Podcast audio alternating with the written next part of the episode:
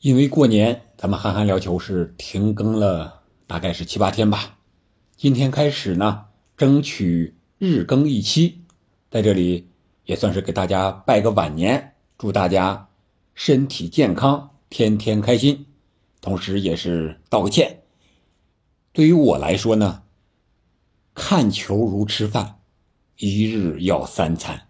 要问为什么，纯粹是喜欢。话不多说，咱们直接进入今天的聊球主题：红蓝对抗足总杯，曼城小胜阿森纳，输球却有新期待，联赛才是真战场。今天咱们就站在阿森纳这个角度聊一聊英超争冠，曼城和阿森纳到底会是一个什么样的结局？我说了啊。曼城虽然足总杯十六分之一决赛一比零小胜了阿森纳，但是我们站在阿森纳的角度讲，零比一输球，确实检验了阿森纳目前的一个成色。我们都知道，阿森纳和曼城是本赛季英超争冠的，可以说是唯二吧，是最大的热门，也是最有可能的两支球队啊。目前，阿森纳是少赛一场。领先曼城五分可以说这个优势还是比较大的。但是呢，曼城和阿森纳本赛季的两场较量还都没有打，一场是推迟了，是留到二月的十六号开踢，还有正常的，啊，这就是这两场比赛，如果曼城都赢了的话，那其他的比赛不说啊，和阿森纳的差距将缩小到两分不到一场球，如果这两场比赛阿森纳能够拿下一场，或者两场平局，那这样的话，对阿森纳来说可以说是冠军已经太稳太稳了，可以说是收入囊中了，提前庆祝了可以。因为我们看阿森纳和曼联的比赛是在这个呃过年期间上演的。我也看了那场比赛，确实是阿森纳和曼联踢的都很有质量，但是阿森纳感觉更细腻，实力要更强一些，确实具备了英超冠军的这样一个实力啊！所以我说这一场零比一失利，让我们看到了一些新的期待。那都有哪儿呢？咱们从这么几个角度说一说。一个是人员，以前我们都说曼城的板凳深度啊，确实太强了。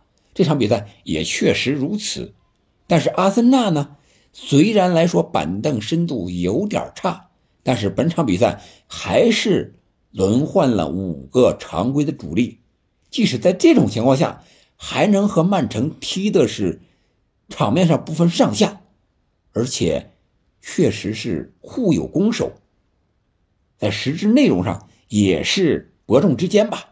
你看，调整了一个是门将。是马特特纳顶替拉姆塞尔，还有这个左后卫，还有这个中后卫霍尔丁是吧？顶替了这个是萨里巴，还有一个左边锋马丁内利是让的特罗萨德啊，刚转会的这个人是首发了，然后就是十号位这个厄德高也没有首发。你看这么多人，可以说就是为了演练。我觉得啊，阿尔特塔。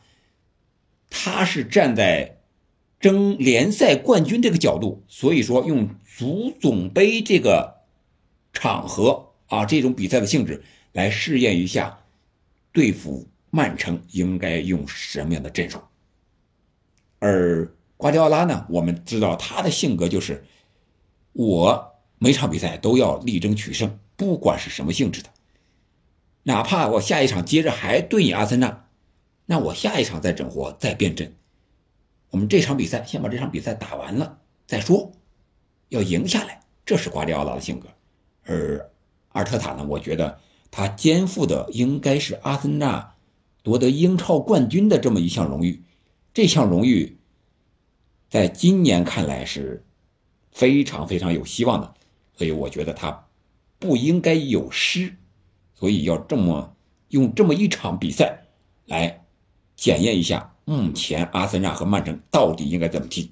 首先从人员上来说，得到了检验，也得到了验证，说明阿森纳的人员储备还是可以的，是可以和曼城有一拼的。第二个就是打法上，阿森纳和曼城的打法都是针尖对麦芒，本场比赛非常的一致吧？要么是防守的时候四三三，进攻的时候呢是三四三，或者说三三幺。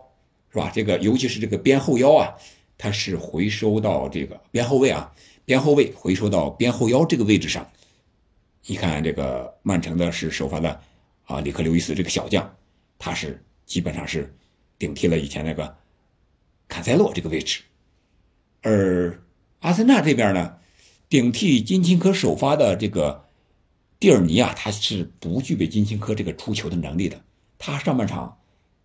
出球的机会不是很多，所以说后来是阿尔特塔把他换下了，换上了金琴科。我觉得这应该是在联赛里对曼城的一个主力人选，金琴科这个位置上。另外，我觉得就是前场这个组合应该怎么办？特罗萨德本场比赛在左路啊，一开场比较活跃，但是后来也是归于沉寂了。上了马丁内利之后呢？感觉还是边路突破比较活跃的，尤其是下底过了凯尔沃克还是比较有威胁的。但是右边路萨卡这边本场比赛发挥的不好，不知道是故意有所保留，还是确实是让这个曼城的阿克给防住了。总之，这个边路的问题应该在联赛对阵曼城的时候有所解决，才能起到两翼齐飞的这样一个效果。这是打法上，还有一个就是他也演练的一些重点的问题啊，比如说哈兰德你应该怎么防？上半场首发的中卫是霍尔丁，他是重点对阵哈兰德，可以说是上身体啊、拉拽呀、对抗呀，什么招都用了，也吃到了黄牌，也防住他。阿森纳，我觉得他的策略就是半场就换人。一个人你给我盯死他，哪怕吃黄牌，你跑不动了，我下半场换人换一个另外一个中卫，我去盯他，这是盯哈兰德的一个策略啊，先后用这个霍尔丁和萨里巴去骚扰、强对抗的给哈兰德，也让哈兰德确实是有些不舒服。你再厉害的人，专门派一个人在后边骚扰你、盯着你，我觉得任何人都不会踢得太舒服。哪怕是梅西，是吧？哈兰德当然也不例外。另外也暴露了一些问题，啊，比如说他那个丢球是阿尔瓦雷斯一个突然的回撤，结果就这么一下就没人盯防了呀。然后阿尔瓦雷斯轻松的可以说是没有任何干扰的一个远射打到立柱上，然后又弹回来，到了格拉利什组织二次进攻，格拉利什又传给了这个阿克，阿克用右脚。不是他的惯用脚，一个推射远角，可以说力度不大，但是角度很刁，啊，直接就贯穿了本场比赛表现很好的马特特纳的这个十指关，将比分也是锁定为了一比零。我觉得这个也是暴露的一个问题，除了防守哈兰德之外，如何防守其他队员的进攻？比如说阿尔瓦莱斯上场之后，有可能在进攻上是一个四四二，哈兰德把人吸引走了。阿尔瓦雷斯来到这个中路这个空档，谁去盯防？我觉得这个问题也是需要解决的一个问题。本场比赛没有解决了，因为阿尔瓦雷斯替补出场之后，有两次这样的机会都形成了射门，而且都算射正了吧？一脚是打的立柱了，造成了进球。另外就是暴露的进攻方面的问题，你怎么能够撕破曼城的防线？本场比赛厄德高没有首发，我觉得对阿森纳进攻。前场的组合配合呀，两个边路啊影响都是非常大的。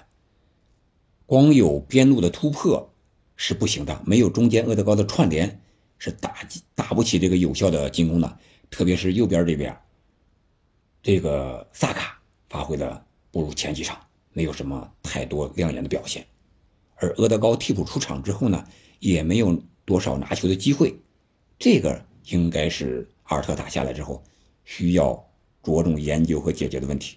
想要赢球，还得进攻，还得进球。这个是本场比赛另一个收获，就是如何快速的反击，打曼城的身后。你比如说斯通斯被特罗萨特突的受伤下场了，那凯尔沃克上来之后，你又怎么办？阿克这边很稳固，是吧？点站的很好，位置抢的很好，防守也很好，怎么办？如果萨卡一对一过不了他，谁过来帮忙？厄德高，还是富安健洋，还是啊什么中场的其他的人？这个需要好好研究一下。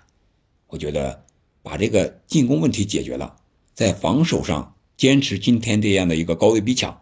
只要体能有保障，应该没有问题。至少在曼城身上，在主场，至少应该不会输球吧？